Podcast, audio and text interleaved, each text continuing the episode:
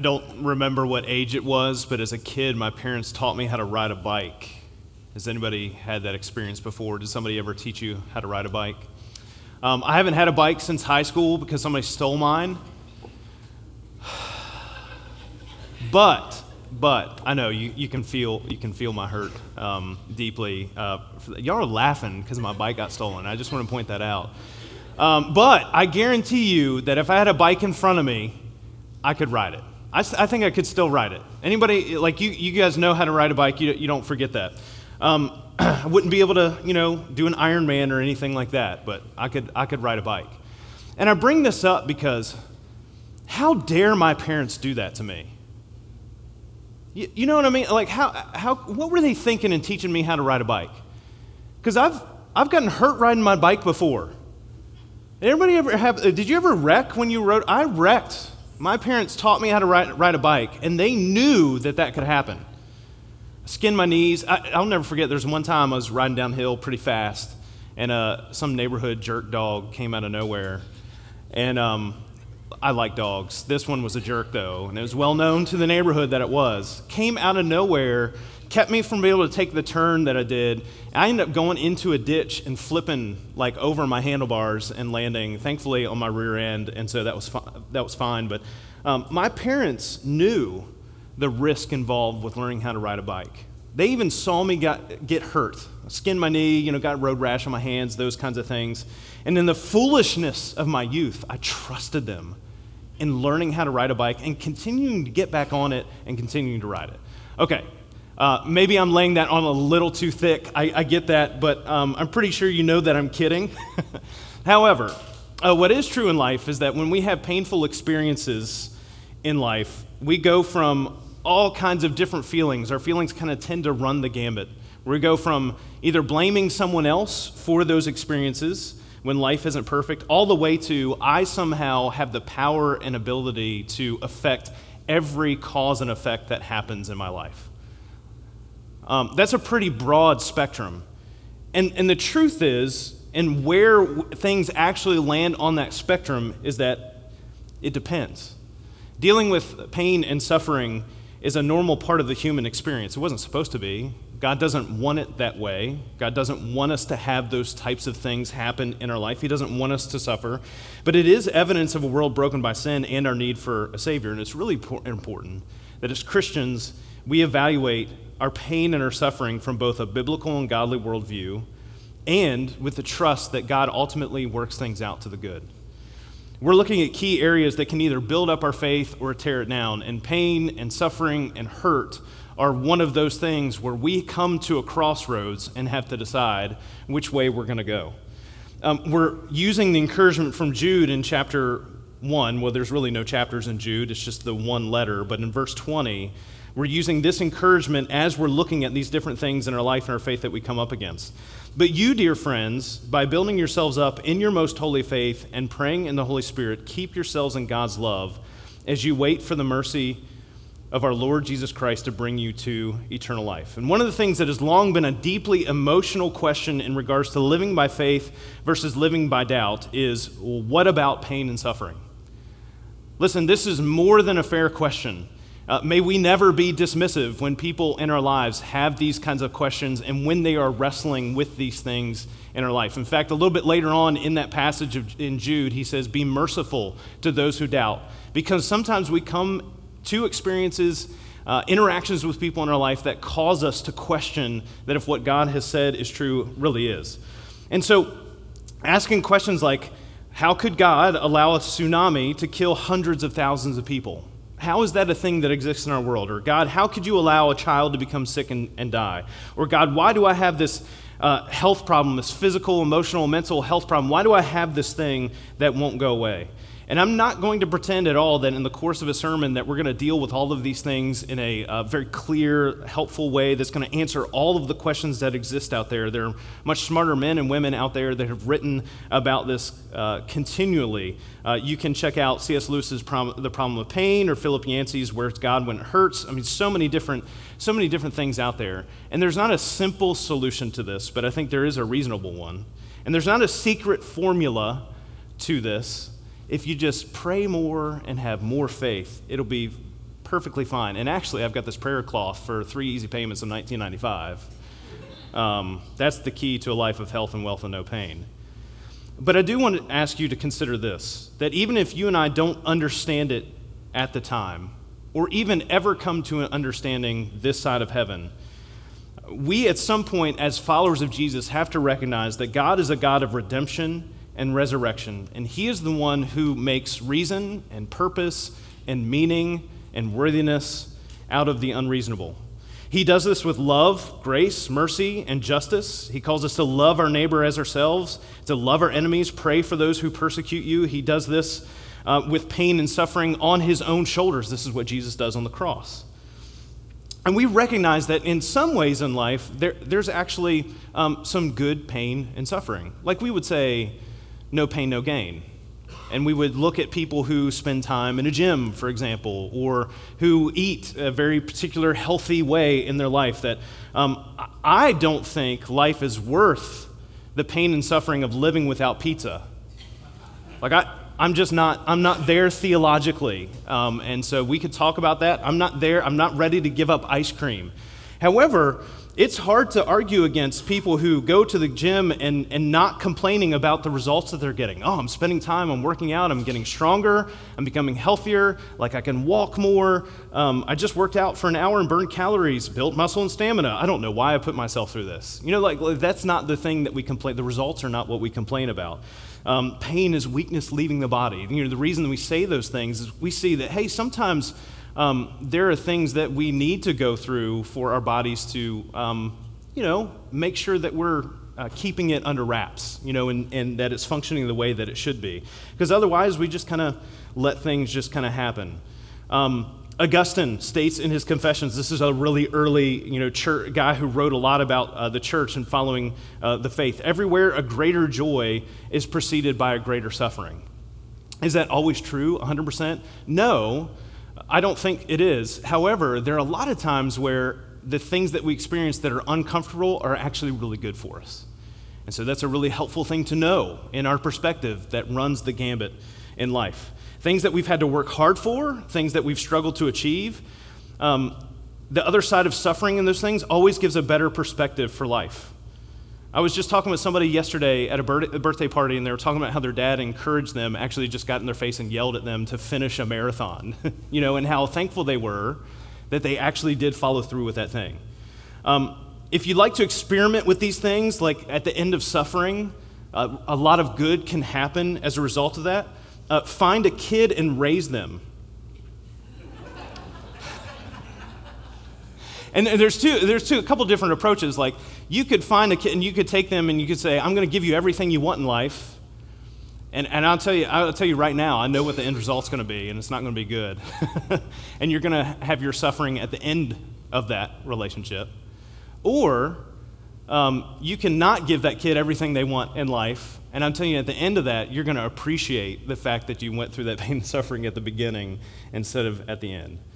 I know that's all generalities, but the same principle of how we go through suffering and pain and hurt in life, it has a lot to do with the perspective that we have and what God has to say about those things. Now, does this apply to things that happen in the world that are just plain evil?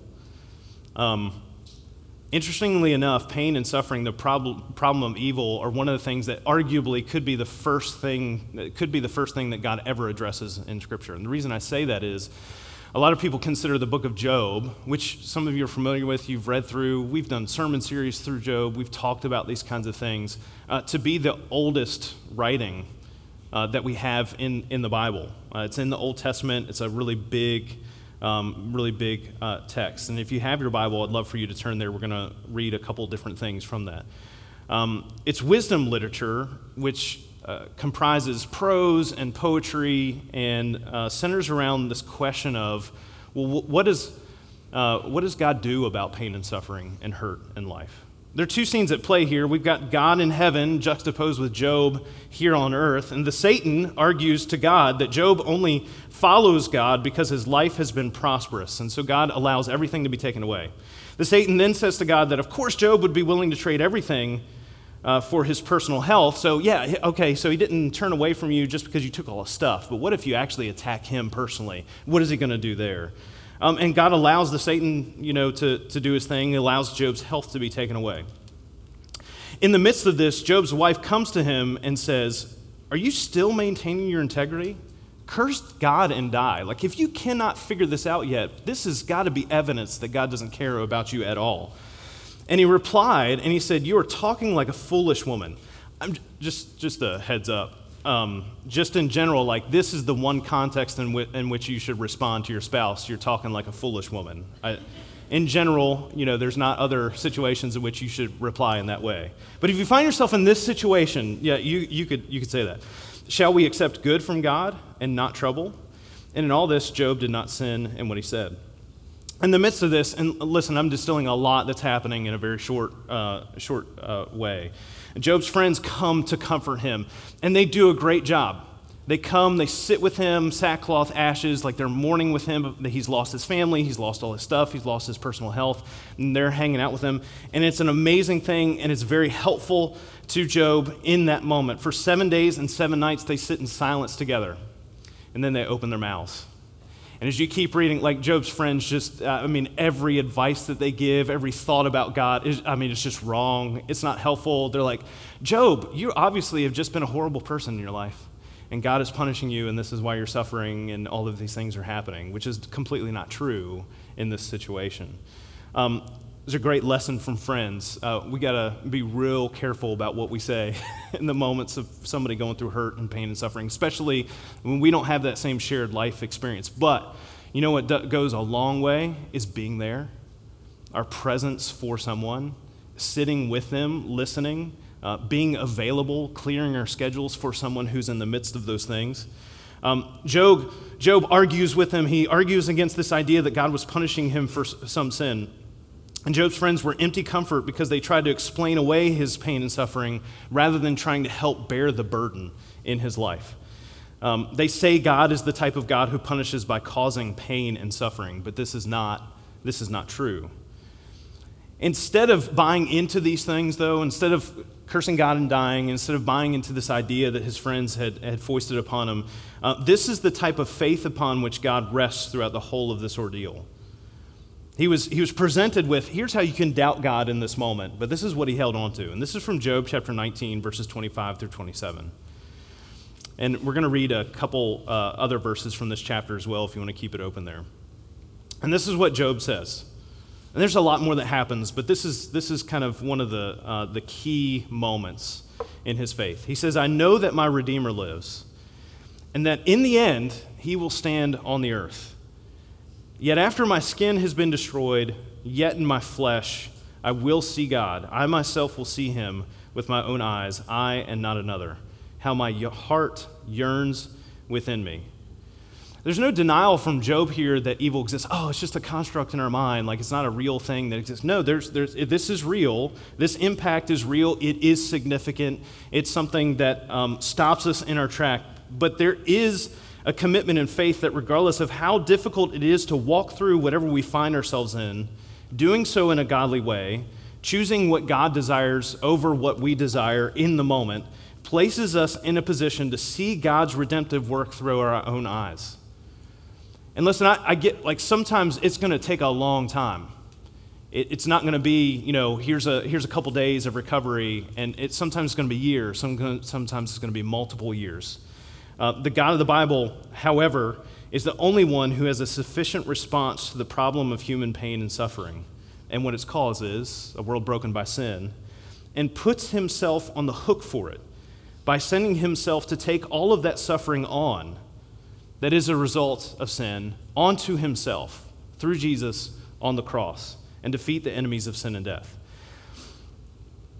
We could say God allows pain, firstly, because He allowed us a choice between faith in Him and faith in ourselves. And a lot of the pain that we experience is just because of our sin, the, the wrong things that we do.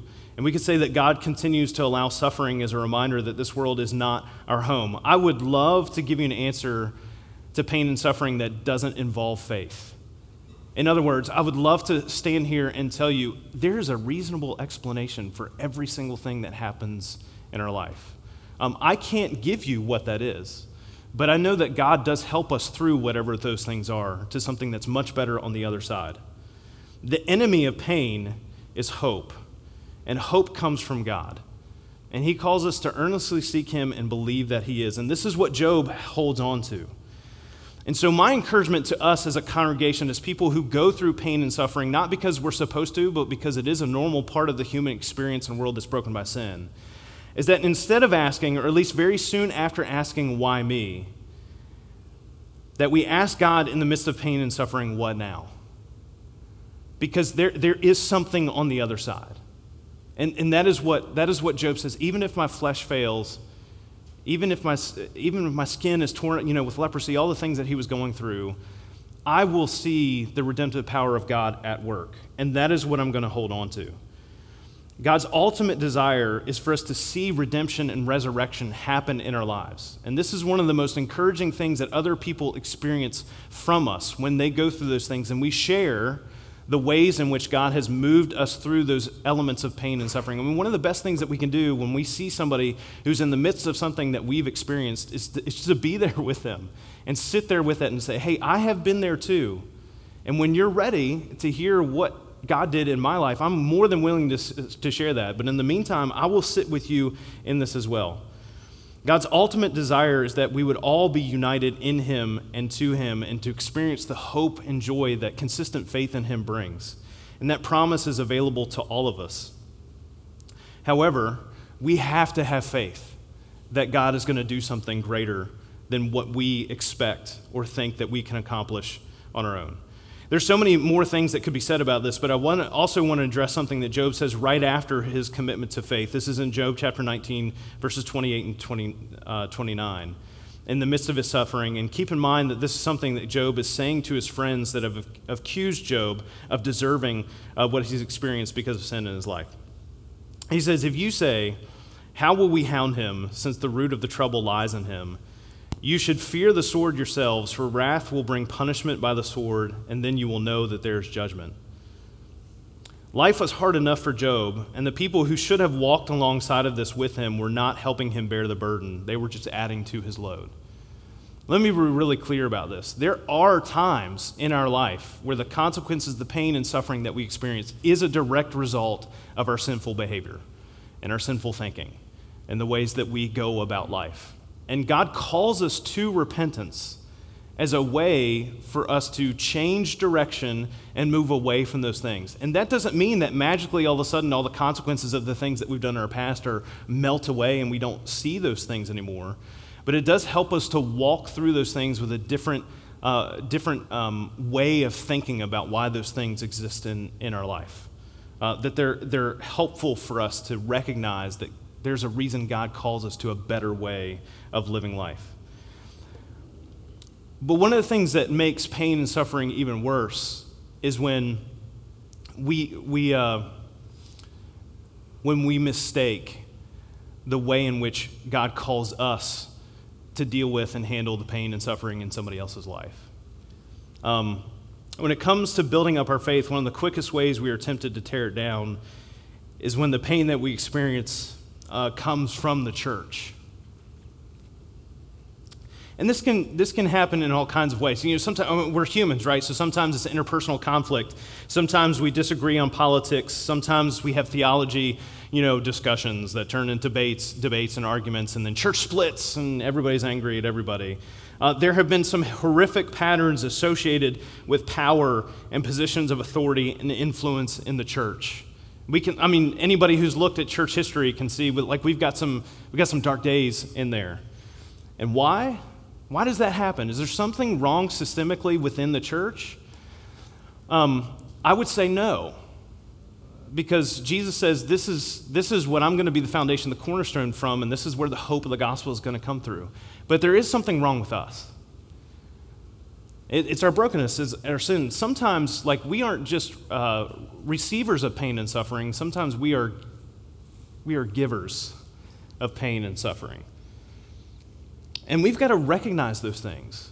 And we've got to evaluate those things and consider how Jesus is actually calling us to live and interact with other people. Some of the problems that we see regularly uh, pointed out as evidence for why we should uh, trash our past church experiences need to be properly contextualized. Listen, um, let me be really clear about this. not everyone who says they are a Christian actually is one.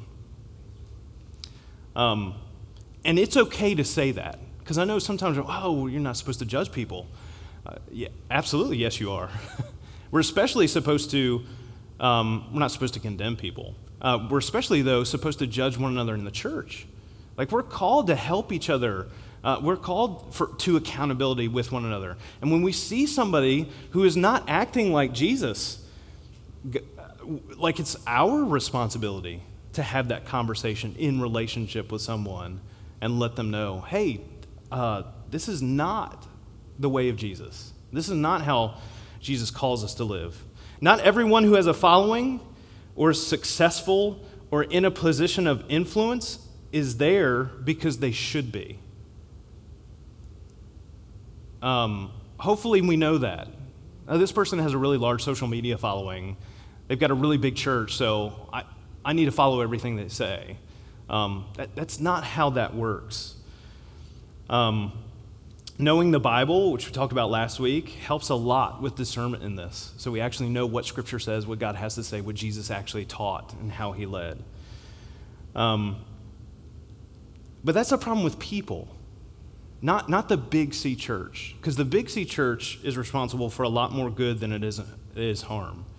Because I think there are countless people throughout church history that despite things that we could look at and say arguments that we can make is like well this is where the church did a really bad thing no, no this is where people in the church did a really bad thing um, that the reason why we still talk about jesus and why lives are still being changed transformed is because there are people in the church who are living out the way god calls us to in our relationships with others but the question still remains what do we do when someone in the church hurts us um, i have lived this personally. Uh, some of you know some of my story. Um, I'm not going to share that now. Um, I would just let you know I have lived this pain from churches.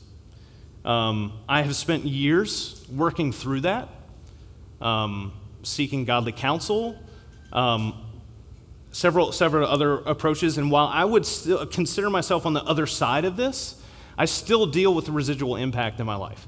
The reason I say this is just to let you know I I'm not speaking as someone who is ignorant of these things and, and the experiences that people can have with the church. I've had some very bizarre experiences with people who call themselves Christians. Um, I've, had, I've, been put in some really uh, uncomfortable situations interpersonally with people uh, because they're just not acting like Jesus um, and had to deal with those things head on. And here are a couple things that I would say that we need to remember as followers of Jesus when we deal with these things. The first thing is what Jesus has to say in Matthew 18. I can't tell you how many times um, people let problems build and compound and have issues in their life simply because they won't talk to anybody else about it um, or they won't let anybody else come and talk to them about it. Jesus says, when we've got an issue, when there's something going on, like we, we got to go talk to the person because otherwise, we might have this completely big, blown out, blown out of proportion, misunderstanding, you know, issue with this person that maybe doesn't. Maybe we just like misunderstood somebody's, you know, vocal tone or what they meant in the email, or not that that ever happens, you know, right? Um, and, and, and we just need to be in relationship. Conversation in relationship is the way of Jesus. And sometimes this provides clarity on whether or not uh, this person um, or party is actually following Jesus. Or, or maybe there's just a misunderstanding, and it's an opportunity for unity and growth to be shown in that relationship uh, between those people. Um, listen, there are times where it is appropriate to leave or to ask someone to go. Uh, but most, most situations that I think I see, uh, my lived experience is that most of the time people are not willing to have those conversations to even find that out. Uh, the second thing is this Forgiveness can happen at a distance, but it must happen at some point. Jesus forgave us of everything that we've done against God, suffering on our behalf. Forgiveness is not saying that what the other person did was, is okay and there shouldn't be any consequences about that. It is saying, I'm going to let God handle this and hope for that person's right standing with Him, even if there won't be a right standing between them and me. This is something I still have to work on. You know, one of the things in not moving forward in faith with these types of things, especially with the pain and suffering that comes, the hurt that comes from other people, is that cynicism and jadedness and bitterness come from a place of doubt and do not lead the, to the righteousness God requires at work in us through the Holy Spirit. Um, and one last thing I'll mention is that Christians often have an acute sense of right and wrong, especially when we're wronged, because how dare they? How dare they put us in that? They should know better. I can't believe they made me feel that way with the way that they did this thing. But grace and mercy from our end is not only incredibly important, it is expected from God. Listen, you are going to be treated horribly by other people, unfairly, undeservedly. It's going to happen because people are broken by sin. And they are hurt and they don't know how to move through that. And the only way that we are going to be the example that helps them move through that is to not respond with our own hurt or match their hurt to themselves. It's, it's not how Jesus engages with people, and he calls us to a different way forward. Um, listen, I, I get it. You've been burned multiple times in multiple relationships. So have I. I'm with you. However, um, moving forward with only that in mind uh, just does not make life worth it, and you're going to miss out on some of the most important and beneficial relationships in your life. One of the things that Jude says in verse 20 is he says, we, as we go along, we must pray in the Holy Spirit. And the reason he says this is because the Holy Spirit is our comforter, our counselor, and our advocate in these areas of our life. And the way that we don't hurt other people and that we treat them well, even when they hurt us, is moving forward with God at power and at work in our lives. Because I, I know I can't do this on my own. In Philippians chapter 2, uh, verse 3, verse 4, Paul says, Do nothing out of selfish ambition or vain conceit. Rather, in humility, value others above yourselves, not looking to your own interests, but each of you to the interest of the others.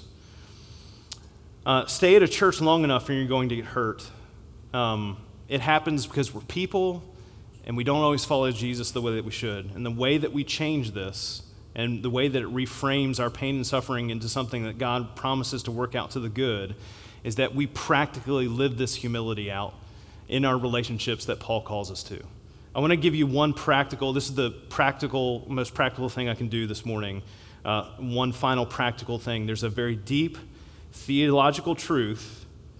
Um, and, and Mike, just hold off on the, yes, don't, don't show the other one yet.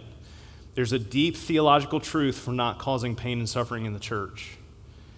Um, and, and this is, this is going to be life changing for you and for the people around you. And here it is. All right, Mike, we're ready.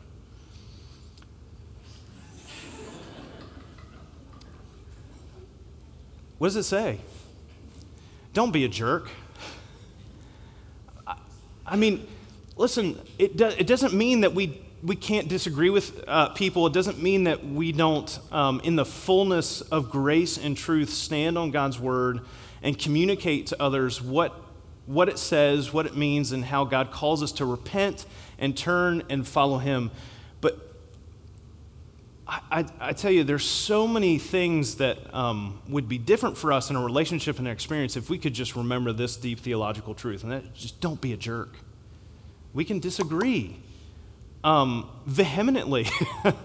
you know, we can think the other person is is, is, is maybe kind of dumb. Um, and, and I can't believe they can't see my experience. And I can't, can't believe that, you know, they, they aren't convinced by my brilliant, you know, uh, philosophy and worldview based on, on the text of, of the Bible and, and, and cannot be convinced of that thing. Just don't be a jerk. Um, that, that is something so clearly modeled by Jesus. Um, now, you could make an argument that uh, there's some things that he says to the Pharisees uh, that are kind of rude, and and I totally I totally get that. Let's be honest though, they deserved it, um, and they knew better. Uh, there's different ways that we can call out people based on the type of relationships that we have with them. Okay, and and I get that. So. Um, it doesn't mean that we're always, you know, soft-spoken and say, I would, I would please, you know, like for you to, to not, you know, cuss me out anymore and please stop hitting me in the face, you know, that kind of thing. Um, but there are ways that we can, we can approach this uh, that is godly. Um, so, what happens when we disagree with somebody in politics and we think that their way of living out the gospel is completely and utterly um, anathema to, to the Bible? Don't be a jerk. Uh, what about people who have different lived experiences? They struggle with different sins that you, it doesn't mean you don't call that out and say, this is what the Bible says, uh, but you don't have to be a jerk. Uh, what about people in the congregation? How should, we, how should we interact with them? How about don't be a jerk? Like the thing that I'm not going to assume is, well, this other person, well, they didn't come and tell me hi. Well, did you go tell them hi? Maybe this is their first time here and they don't know who you are and don't know anything about what's going on. You know, the way that we, the, the way that we assume things, the way that we interact with people, uh, let's, let's just not be a jerk. Um, faced with a choice when it comes to building up our faith in the face of hurt, we can either pursue healing or see nothing but our pain. Job chooses to trust in the hope that he would see the redemption of God in his life, even if everything else in his life was destroyed and his relationships uh, were not where they needed to be. And the reason that he's able to continue, we are able to continue to hold on to that same kind of faith, is because this is what Jesus' pain and suffering on the cross makes possible, is that he took all of the brokenness and consequences of our sin on his shoulders. Um, and that is something that we celebrate every week at Velocity. We take communion together, which represents Jesus' pain and suffering on our behalf, our undeserved redemption and resurrection through him. Um, and that is the way God approaches these things. Um, and so we're going to share in that time together. We've got a couple different tables around the room um, with bread and, and juice to celebrate uh, the fact that Jesus loves us in this way, self sacrificially, uh, through his broken body and his shed blood. So I'm going to pray for that, and then we're going to uh, share in that time of communion right now. God, we thank you for um, dealing with real life in the Bible. And God, we thank you for the example of uh, men and women uh, throughout the text who show that there, there's just a different way forward in life. Uh, that the very you know natural ways that we can get caught up in culturally uh, in society, the ways that we're you know told that we should interact with people, or how we should treat them, or how we should think about the things that happen in life. Um, that, that there's a there's a, def- a different way, there's a better way through you. And so, God, we just ask that you give us the strength that we need through your Holy Spirit um, to uh, to build up our faith as we wait uh, and hope and trust in the joy that is to come, that can only come through your, your Son, Jesus. God, we praise you for this. We honor you for this. Uh, we ask that you give us the strength to live it out. In Jesus' name we pray. Amen.